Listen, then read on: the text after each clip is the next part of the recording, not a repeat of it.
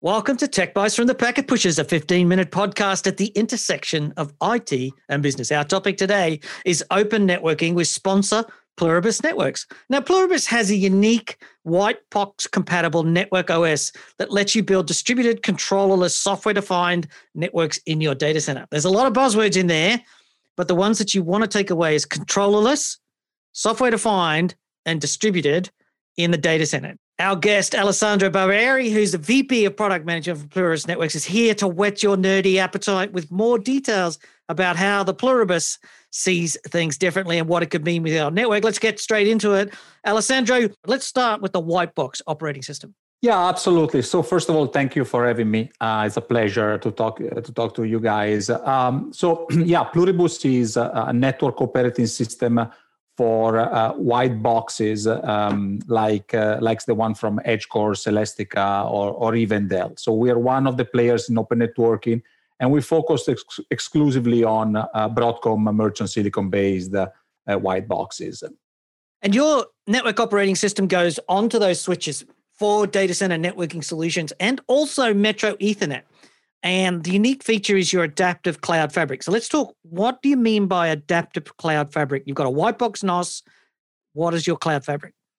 Yeah, so the cloud fabric, uh, you have to think of the cloud fabric as a layer of software. It's our SDN layer. It's a control plane which runs on top of a standard uh, layer two, layer three network uh, uh underlay, if you will. So at the fundamental level, our OS is similar to any other uh, traditional NOS. It runs your BGP, your OSPF, your MLAG, your classic data center foundational protocols. But on top of it, we have this distributed application. It's a decentralized model, fully peer to peer, where the switches can communicate and exchange through this control plane network state information. And because of that, there are interesting properties that come out of this distributed fabric, which is again in pure software. Things such as, for example, the ability to have a single switch as capable of controlling uh, uh, every other switch. And it doesn't matter which switch mm. it is. Any node in the fabric uh, is equivalent to all other nodes in the fabric. And then, of course, because you have this visibility end to end, we can automate an overlay network based on, on VXLAN. So the distribution, the lack of a centralized controller is really an interesting aspect of uh, uh, this technology. You said distributed switches and controllerless. And so someone thinking about this is going, okay, I'm having a heart attack right now thinking about how you're mirroring all of this network state around to all these devices without a controller. So is this kind of a limited scale thing, like where you can do a pod that's you know, fits into some sort of a pluribus cluster, or is this a scale very large? Yes, there are scalability limitation. Uh, the way we overcome the scalability limitation of a single fabric is actually by federating. There's a sort of hierarchical control plane as well. So we can actually federate multiple pods together. And we recently announced our sort of architecture to scale to 1,000 nodes. Uh, today we're actually more in the in the 100 uh, range. The next release we're moving to 256. But hmm. architecturally, we have this pod level federation that allows to break the barrier of, let's say, a single fabric domain. One of the key uh, scalability limitation, particularly in the white box space, is that these boxes are built of, for eco, with economics in mind. So they don't have a powerful uh, control plane in terms of uh, CPU cores or memory. Uh, therefore, we need to be very efficient and, uh, on, on this kind of hardware. And the way to scale is by marrying the fabric concept, which is fully decentralized, what I was discussing before, with a sort of a federation concept, which is a uh, again another so, layer of software. So the way that I often think about Pluribus is it's a bit like OSPF, which synchronizes. And OSPF is very very simple, but every router in a, an OSPF network has exactly the same copy of the configuration information. Pluribus does conceptually something similar. Every switch has the config, same configuration, runs the same app, but it's an SDN like solution. You run a VXLAN overlay, it's distributed. And this particularly, I think, would make it really excellent for multi-site data center architectures because yeah. every switch knows what every other switch is doing. Yeah, pretty much. Um, it, there is a uh, there is some layer of sophistication uh, here. So there are configurations. That, think of network objects. Think of a VRF or a subnet or a VLAN mm-hmm. or a policy like an ACL Those are concepts which can be naturally distributed across a fabric. Typically, you have to go means switch by switch and do that programming. That's what you do today with an EVPN fabric, for example. You have to configure your subnet uh, or type uh, subnet information in every node, and then in every node you configure BGP, and then you let the BGP control plane. So I think here uh, the, the beauty is that they, because the switches share the state information, they don't need a protocol. So we have a sort of a protocol less or a protocol free way of having yeah. the communication between nodes into the overlay. Yeah, it's also server free because I don't have to spend a large number of large sum of money buying servers to run the controller on because it's in yeah, the switch. Ex- exactly, and this is actually even more attractive in a multi-site scenario if you look at uh, what other alternative technologies do, which are controller based SDN, what they do is they put multiple controllers in every site, and then there's a super controller for the multi site. That's a huge expense, particularly as the site gets, gets smaller, right, towards the edge or smaller data center. It's an expense that uh, we don't incur into. As long as the switches talk to each other, can see each other, basically, uh, they can form this fabric independently of the topology or the number of locations the fabric is distributed on. What about from an API point of view? This must be a little bit confusing because normally when I'm talking to an API northbound from my SDN controller, well, I'll talk to the controller. Can I just talk to any switch in the distributed architecture as an API point? Yeah, precisely. So, as, a, as an administrator, as a fabric operator, you have the freedom to choose which are the switches which answer either uh, SSH or REST API. You enable Tomcat, let's say, only on a mm. subset of the switches of the fabric for, for to limit the security uh, surface exposure, so to speak. And only those nodes are entitled to respond to your uh, REST uh, REST calls. At that okay. point, right. once you log into any switch, you have full control of the fabric. Again, the model is peer-to-peer, peer-to-peer, fully symmetric, uh, where there is no node superior to the other nodes. Kind of cool, because that means I could just have a if in some situations I could just use any switch in the architecture where it made sense, or maybe I even have a switch just dedicated to handling the API calls if that's an issue. Exactly. I mean, we we do recommend that the switch with the uh, fastest control plane uh, can be your uh, sort of entry point into the fabric, your gateway to issue commands. So, for example, if you have a, a spine with a large CPU, that could be probably a good uh, a good entry point uh, because again there's some stress you put on the cpu with all these rest calls and telemetry you need to uh, export back and forth uh, um, uh, from the fabric mm. so alessandro can you explain how you build a, a forwarding table and then interact with the rest of a network that might be out there that isn't pluribus. So you got something on the bottom that's figuring out things like, well, like what spanning tree would figure out and what bridging tables do and what routing tables do and so on. And, and builds from there? Absolutely. So I think one of the foundational aspect of uh, uh, the fabric is uh, that uh, uh, is predicated on a standard networking layer. So underneath the fabric, which is a, think of it as a distributed database style application, you really have a, a fully distributed uh, network where every switch runs its, its own suite of protocols. So typically in a pluribus environment, what we do is we build an underlay, and the role of the underlay is simply to put uh, or to allow the communication between the different vir- virtual tunnel endpoints or IP addresses associated with the virtual tunnel endpoint. So as long as the underlay can route traffic between the VTEPs, then every all the magic, so to speak, or all the value-added services are applied to the overlay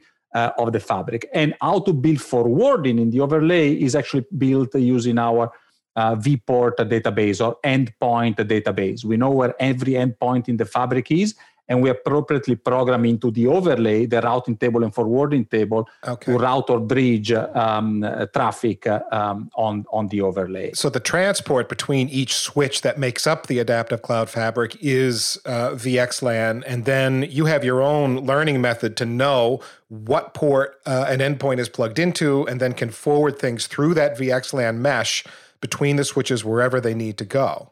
Precisely, precisely. And if you will, uh, if you really want to find a, a parallel or something you can uh, sort of latch on to, to understand what we do, the concept is like having, uh, we accomplish the same functions of an EVPN control plane without the need to program EVPN, if you will, right? There are, okay. we do a lot more services, but the idea is having a control plane for the overlay, which is now, and we do this build using our our sort of uh, um, vport database which is a concept similar to an endpoint database that a technology like lisp uh, has as well hmm. Hmm. so you don't do evpn but you could operate with EV- evpn so that's actually another very good point and important point yeah so um, EVPN for Pluribus operates at uh, allows Pluribus to actually interoperate with third-party uh, third-party cloud uh, services. Right, you need to export uh, Type 5, Type 2 route, Type 3 mm-hmm. route. Um, to a third-party cloud from another vendor, then we actually engage through an EVPN translation. We elect uh, a couple of nodes in the Pluribus fabric as EVPN gateways, and their role is to translate uh, the fabric commands or the fabric communication into EVPN communication that third party can understand. So as I said before, we are open at the underlay level because we talk the BGP, the OSPF to form a, yeah. a, a relationship with any other network. At, at the overlay layer, we actually speak EVPN. So you can extend at least type 2, type 3, and type 5 routes today to third party cloud uh, as well. It's similar to the NSXT, if you will, uh, uh, strategy as well, right? Inside the fabric, uh, they speak yeah. their own uh, control plane language, yeah. and outside they actually have to engage on a standard EVPN to communicate over VXLAN. So plays well with others. You recognize ultimately that the data center fabric is not the only thing. You have to interface out to the direct connects, to the EVPN, to the campus, to the you know wherever yeah. it is and you so you need to speak those protocols wherever they are. Yeah ab- absolutely. I mean our mission is to uh, um, insert uh, pluribus into as many distributed uh, uh network environment possible and you can't do it if you have a closed technology. So evpn for us is a tool to really open also uh, the services on the control plane. Now you also said at the outset that you could use the pluribus nos and the controllerless SDN capability that you have as Metro Ethernet. Now that would imply that you have a full suite of layer two functionality, QinQ, Metro ELAN, E-tree, and also basic functionality like spanning tree and all that sort of suite. Is that correct? Yeah, absolutely. And uh, if you think how we do bridging, again, you have to think bridging into an overlay network. Underneath, we build a, it's very different from a traditional Metro Ethernet uh, switch in the sense that the underlay now is layer three. So we, yeah. com- we converted a traditional layer two switching infrastructure into a layer three infrastructure where we use the overlay to deliver services such as uh, bridge domain, QinQ, VLAN, uh, VLAN reuse, VLAN overlap, VLAN aggregation. Uh, and then we can build different topology, point to point, point to multi-point, E-tree topologies. We build this technology into the fabric overlay. And again, we do this sort of protocol free. Yeah to do Metro Ethernet or to be viable, you've got this distributed fabric, no controller, this distributed uh, controllerless architecture. And Metro Ethernet would be really quite interesting because as long as the switches can talk together, I can take all of the customer data and just integrate it into a single thing. That's an interesting way of solving the Metro Ethernet problem. And then you've got all the functionality we talked about in the other context. But just to make it clear to people who might be thinking about Pluribus in their network, you do all of the traditional L2 Ethernet, MLAG, spanning yeah. tree, rapid spanning tree, all that. You just speak it, translate it at the edge. Absolutely. The, towards the host at the edge, before you onboard an endpoint into the overlay, we speak the traditional LACP, LLDP, MLAG, uh, uh, spanning tree, all the traditional protocol are game for Pluribus. Now, Alessandro, Pluribus has been around for a lot of years. As you guys have developed in the market, what are the major use cases? Who, who's been deploying it? What are they doing with it? Yeah, so we have a very strong uh, use case in the telco and FVI space. Um, we're deployed in uh, uh, over 70 uh, tier one mobile network operators. Uh, as you guys probably know, we have a partnership with Ericsson, and we uh, Ericsson is OEM in the Pluribus software onto their switches. Uh, so definitely that's one area, uh, mobile network operators. but we we uh, have accomplished over 300 customer into um, mid-market enterprise, uh, government and education, uh, yeah. um, and cloud tier two, tier three cloud providers as well.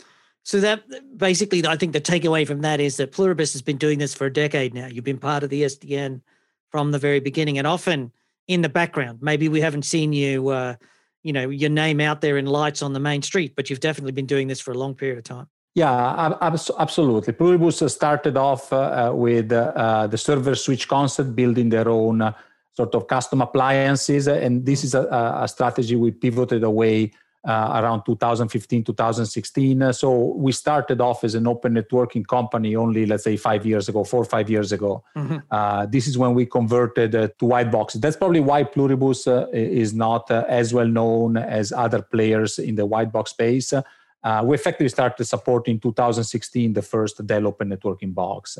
But now the path is clear and we're very excited. we're making we have great traction as a company and particularly again in the multi-site um, DCI type of use cases, uh, okay. uh, we are carving out a good presence uh, in, in, in, multiple markets.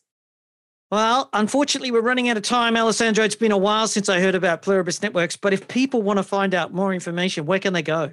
Yeah, people can go to www.pluribusnetworks.com slash packet pushers and on Twitter, pluribus.net. That's Pluribus, P L U R I B U S, pluribusnetworks.com slash packet pushers. And as always, you can find this and many more fine free technical podcasts, along with our website at packetpushers.net, where you can follow us on Twitter, LinkedIn, and Facebook and Apple Podcasts. And last but not least, remember that too much networking would never be enough.